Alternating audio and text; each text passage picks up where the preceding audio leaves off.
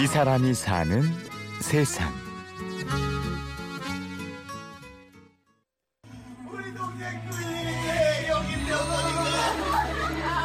서울 동승동 대학로의 한 극장.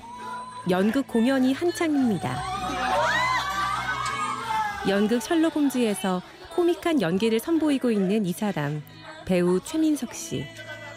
그런데 최민석 씨의 본업은 따로 있습니다. 안녕하세요. 저는 인천 남동 소방서에서 근무하고 있는 12년차 소방관 최민석입니다. 오늘 출동이 많네요. 인터뷰 중에도 세 번이나 울리는 출동 경보. 다행히 이날 큰 사고는 없었습니다. 사골 꾹뭐 빨래 끓이다가 태우시는 경우들도 있고 네, 오늘 아침에도 출근하자마자 출동 나갔던 게 찌개 태우셔서 올해 나이 34살. 다소 작은 키에 동글동글한 동안. 겉으로 보기에는 소방관 아저씨 같은 인상은 아닙니다.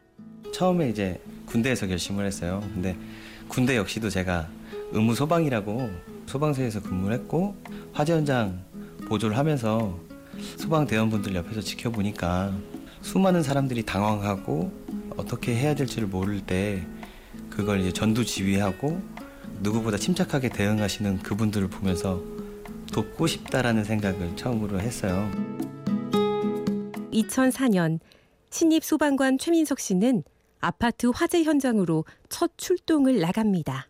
아파트에서 검은 연기가 콸콸 나고 있는 상태에서 두려운 반 무서운 반 들어갔는데 쇼파 밑을 인명 검색하는데 사람 몸 같은 게 만져지더라고요. 꽉 끌어안고 나왔는데 들고 나오면서 알았어요. 그게 강아지라는 거. 아주머니하고 따님하고 강아지를 붙들고 막 우시더라고요.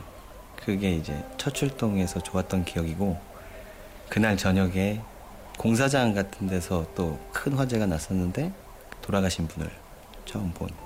첫날 그걸 다. 네, 첫날. 소방관 생활 첫날부터 한 생명을 구하기도 하고 한 생명의 죽음을 목격하기도 한 민석 씨. 이후 묵묵히 화재 현장을 뛰어다니며 일하던 그에게 위기가 찾아옵니다. 소방관 생활 10년 만의 일이었습니다. 2014년도에 이제 불면증이 조금 심해져서 이제 불면증과 함께 우울증도 같이 왔어요. 삶의 의미들이 많이 없어지더라고요. 참뭐 이틀에 한 번, 3일에 한 번씩 잤죠. 다가구 주택에서 불이 나 화재를 진압하던 소방관 6명이 숨졌습니다. 현장에 출동한 소방관 한 명이 순직했습니다. 인천시 부평의 한 의류 창고에서 불이 나 진화 작업을 하던 소방관 한 명이 숨졌습니다. 우리가 2012년도 이제 순직 사고 그리고 제 친구의 죽음 그리고 제가 이제 결혼하려고 했던 사람과의 그런 갈등들 끝자락이라고 좀 생각했어요.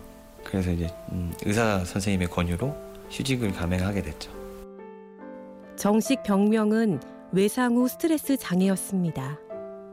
민석 씨는 결국 일터를 잠시 떠나게 됩니다. 시리에 빠진 그가 찾아간 곳이 있었습니다. 바로 서울 대학로 연극 무대였습니다.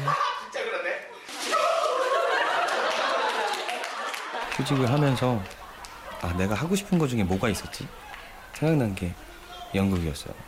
대학에 진학을 해서 좀 재밌는 동아리를 하나 해보자고 했던 게 연극이었고 연극을 하면서 내가 내 인생의 주인공이 돼보고 싶다는 생각을 처음 했고 소방관을 할 때도 남은 시간들은 대학로 연극을 보러 간다든가 그리고 직장인 동호회에서 이제 실제로 배우도 간간히 하고.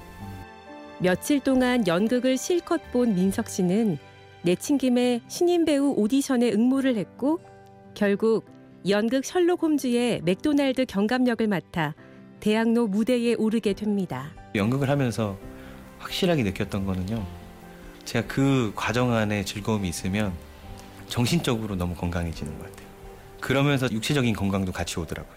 그 두 가지가 어느 정도 회복되고 난 다음에는 다시 빨리 여기 소방 현장에 돌아와서 일을 하고 싶어졌다는 거죠.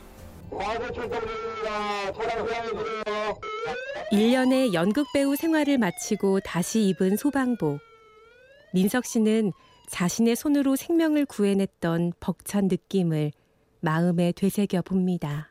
빌라 화재였는데 빌라 옥상층에 있는 여섯 살난 여자아이를 이제 업고 나온 적이 있어요.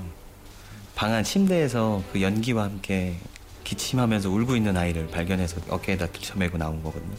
근데 그때 진짜 힘들어가지고요. 다리가 막 후들후들 해가지고 계단 내려오다가 잠깐 쉬었다 가자고 얘기할 뻔했는데 그 아이가 저한테 그러더라고요. 아저씨 나 죽어요? 라고 묻더라고요. 그래서 그 얘기 듣는 순간 없던 힘이 갑자기 솟아서 1층까지 무사히 구조할 수 있었던 것 같아요.